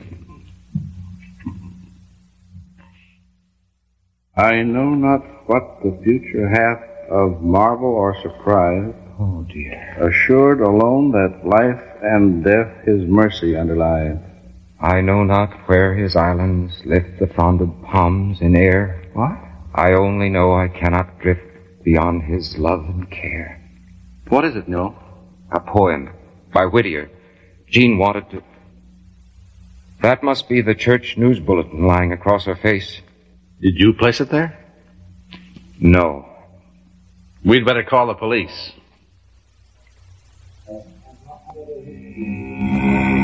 Police Department. My name is Newell C. Leesimer. I'm pastor of the 12th Street Evangelical Church at the northeast corner of 12th and Davis. Yes, Mr. Leesimer? I, I, I want to report the death of my secretary. I, I believe she may have been murdered Where is she, Mr. Leesimer? uh, in the church, uh, the nave. She We'll have some men out there right away. Don't touch anything. Just stand. The emergency board operator immediately relays the information across the sixth floor of police headquarters to the operator of the West Side radio station, KQA 371. and the operator sets in motion the speedy, precise machinery of the Detroit Police Force. Within a few minutes, Chief of Detectives Paul H. Wenzel, Senior Inspector of Detectives Edward Graff, and Detective Inspector John Whitman, commanding the Homicide Squad, arrive at the scene. The investigation into the death of Jean Long begins.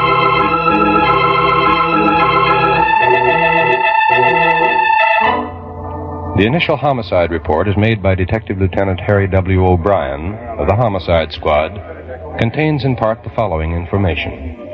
Upon arriving at the church, we found the body of Mrs. Jean Long, 40 years old, of 3625 Oakman Boulevard, lying in the nave. Her clothing had been disarranged, and she had been stabbed three times in the chest. The left side of her face was badly swollen, and three teeth had been dislodged, and her body was covered with blood. Her wristwatch, with the band broken, which was found near the body, had run down at 8.34 o'clock. Coroner's investigator Tony Sapute responds to a call to the coroner's office and removes the body to the Wayne County morgue. The postmortem examination is begun by Dr. Paul A. Kleba, Wayne County medical examiner, and Dr. Donald H. Comp, pathologist. The cause of death Internal hemorrhage following penetrating puncture wound to the aorta. There is no evidence of criminal assault.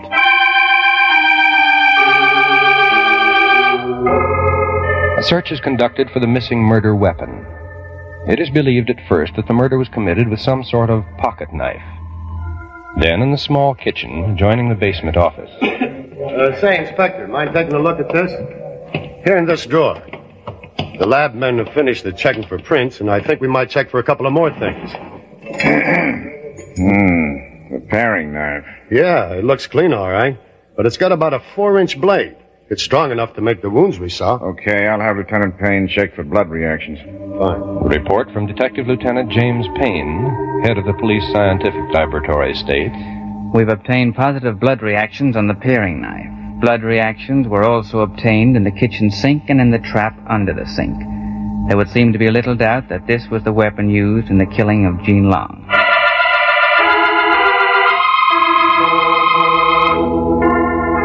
One of the most important clues in the case is found lying on the floor about four feet from the body. It is a portion of a man's fingernail. It is about a quarter of an inch long and about nine sixteenths of an inch in width. The portion of fingernail is examined by Dr. Comp, the pathologist, and he reports The uh, nail is from the thumb, middle, or ring finger of a man's hand. Uh, it's my opinion that this man is not a day laborer, as the nail is fairly well groomed. The nail uh, contains pieces of flesh and blood, was evidently torn away violently during the struggle preceding Mrs. Long's death. Meanwhile, an intensive and exhaustive investigation is made in an attempt to uncover some clue as to the identity of Mrs. Long's killer, to determine some motive for her death. The entire church membership, her friends, relatives, acquaintances are questioned. The results are negative.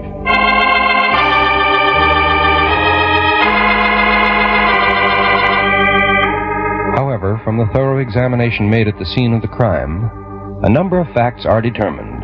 A number of deductions are made. Now, here are those facts, those deductions, as expressed by Detective Lieutenant Lane. The crime took place somewhere between the hours of 8 and 9 o'clock in the evening. No struggle took place in the office. Mrs. Long's work had not been completed. The counter on the mimeograph machine showed only 89 copies of the news bulletins run off, and there were two chairs at the desk and two stacks of envelopes in the process of being filled with the bulletins. As for the church bulletin spread over the dead woman's face, only someone who knew her would have done that because only someone who knew his victim well would have found it so unbearable to look at her dead face. From these facts, these deductions, it is possible to form a theory as to what occurred on the night of Tuesday, May 23rd, 1944, to make a possible recreation of the murder of Mrs. Jean Long.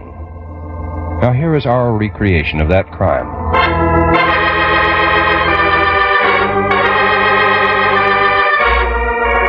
It is sometime after 8 o'clock on the evening of Tuesday, May 23rd, 1944. In the basement office of the 12th Street Evangelical Church, Gene Long is turning out copies of the church news bulletin on the mimeograph machine.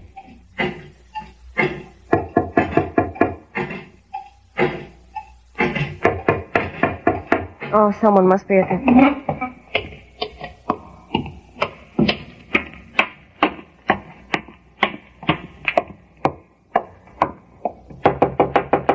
Who's there? Oh, it's you. Come in. You're just in time. I haven't finished my work yet. I'll do you a great big favor and let you help me with it. Jean Long and her visitor go down to the basement office where she's been working. Here, you can help me stuff these envelopes. Take that chair and I'll use this. Make yourself useful Mm. now.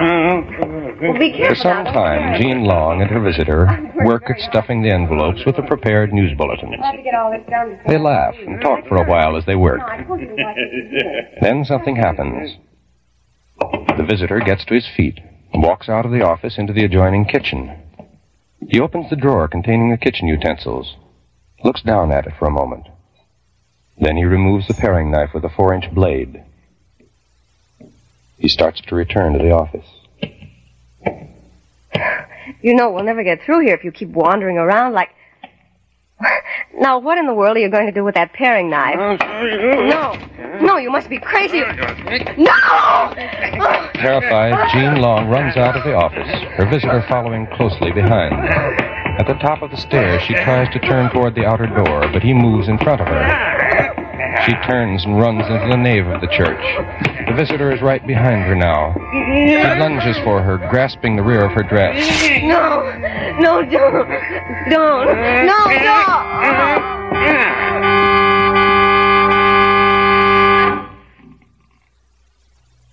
It is now Sunday morning, May 28, 1944, five days after the death of Mrs. Jean Long. Services are being held in the 12th Street Evangelical Church. There's no surreptitious whispering. No eyes are turned toward the center aisle. The aisle down which Jean Long had walked 17 years before to the slow strains of the wedding march. The aisle where Jean Long's body was found. We come today with hearts and minds shocked by the events of the past week. Our minds are perplexed as to what would cause this tragic event to take place. We pray that this grave problem shall be solved and should not be content until justice is met.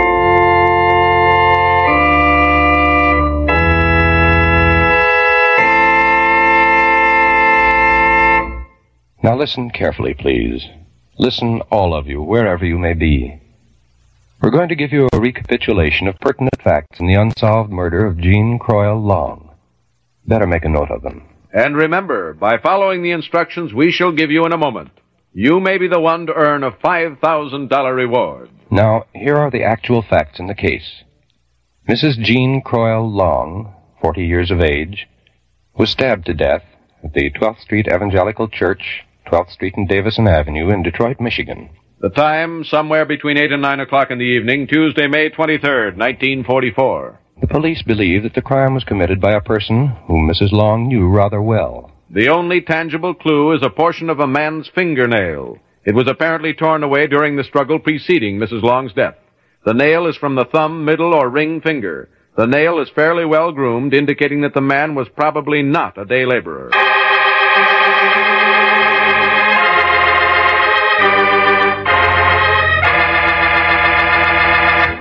Ladies and gentlemen, if any of you possesses information that may have a bearing on the unsolved murder of Jean Croyle Long, and please don't send guesses or hunches, but only actual, authentic information. Follow these instructions so that your name and identity need never be made known unless you wish. Now listen carefully. Write your information on a plain sheet of paper. Do not sign your name. Instead, sign it with six numbers, any arrangement of any six numbers. Then tear off a blank corner of that paper with a ragged edge. Write the same six numbers on that corner and keep it. Mail the rest of the paper with the information to Somebody Knows, Hollywood, California.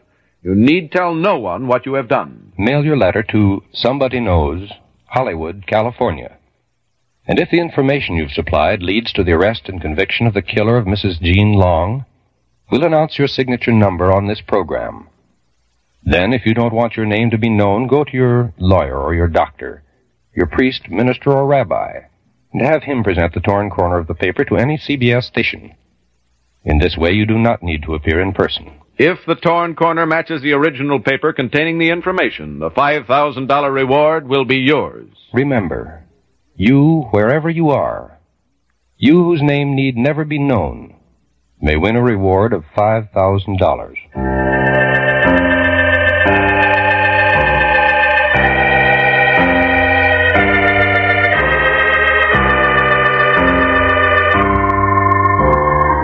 Next week at the same time, we'll present another true case history of unsolved murder.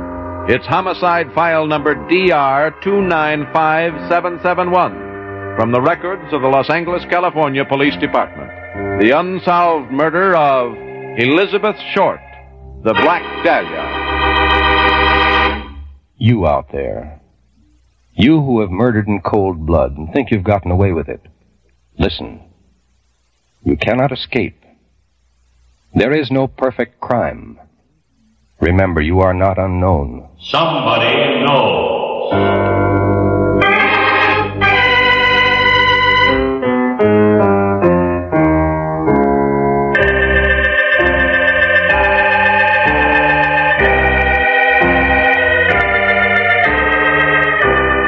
Tonight's case was written by Sidney Marshall from information in the files of the Detroit, Michigan Police Department. Research was by Maurice Zim. Music was composed and played by Milton Charles. Somebody Knows is a James L. Saphir production in association with CBS by arrangement with the Chicago Sun-Times and is based on a copyright owned by W.L. Finstad. It was narrated and directed by Jack Johnstone. In order to be eligible for the reward, letters containing actual, authentic information leading to the arrest and conviction of the killer or killers of Mrs. Jean Long must be addressed to Somebody Knows, Hollywood, California, and must be postmarked not later than midnight, September 6th, 1950. Arrest of the guilty person or persons must occur within 90 days of that date, and conviction must be within one year of tonight's broadcast. If more than one person gives the information leading to conviction, our judges will divide the $5,000 reward among them in proportion to the importance the judges attach to the facts supplied. And in this, the decision of our judges will be final. Until next Thursday at the same time, this is John Jacobs saying good night and remember. Somebody knows. This is CBS, where you'll find Arthur Godfrey's daytime program every Monday through Friday on the Columbia Broadcasting System. There's a lot of rules and regulations on that show, you know? You gotta tear up a piece of sh- paper, put your. put, it's like a lot of rules. It's a lot you of know? things to remember, but you Send know it in. what? If somebody else sends it in too, we then got they're a we got a lot of texts because we Yeah. said to let us know, and everybody seems to enjoy this series, so Yeah. we're allowed to play more. Dave Player is taking over the studio He is. right about now. He's changing the lights, putting the temperature. Put his he put his coat on my chair over here. He's pretty. He's taking over. He's taking over, and there the He's lights are changing going the lights. up. Oh man, that's bright. Oh boy! So that somebody knows broadcast uh, was from August seventeenth, nineteen fifty, the Gene Coyle murder case, and uh, yeah, so yeah, we people got a like lot it. of positive response. Have you heard of a radio show, Dave, called Somebody Knows? Hang on a second, Dave. I have not. That's number three. Yeah, no, you got it. I heard some bad jokes on the way in. Oh well, those would be Couple of Carl. them. What's in the middle of a shebang donut? You got the whole shebang. You heard that one? no, I have not. Oh my Yeah. God! you got to talk to your writers. You really do. You know, Here I am. yeah, yeah. That's true. Yeah, you there gotta was talk to your only team. you know there was only eight episodes of this series. Somebody Oh, knows. that's interesting. Yeah, it was Yeah. a summer replacement for Suspense, and um, Hmm. very interesting. So people liked it. You Yes. Uh, want to hear more? Yes, they do. You've heard of uh, the Black Dahlia. You've heard of that murder case, Yes, the Black Dahlia. yeah. That was next week. The following week is the Black Dahlia well, case. maybe next uh, soon in we'll the near see. future. We'll see about doing See, that. now let me ask you this: How did you even know this eight-episode series existed? You know, somebody knows. Tell you that. No, but it's a good question. Like, Yeah. you know, digging up some of this stuff, especially the rare, like, you, you could always find it, you know, yeah, Jack Benny existed, suspension. Sure. how do you, yeah, you know, I know you wrote well, the, the, book. great thing you wrote the definitive book great for the thing- holidays. you know. One of our licensors is CBS. Yeah, CBS Enterprises, and this came from CBS. Ah, so they, t- they, yeah. they they broadcast it. They own it, and um, eight episodes. That's all there was. We have all eight in perfect sound. And as that you just intrigued you. heard. That's it. Yeah, Wow, that's I was like, kinda neat. wow, that's interesting. Let's Yeah. play one of Very those. cool.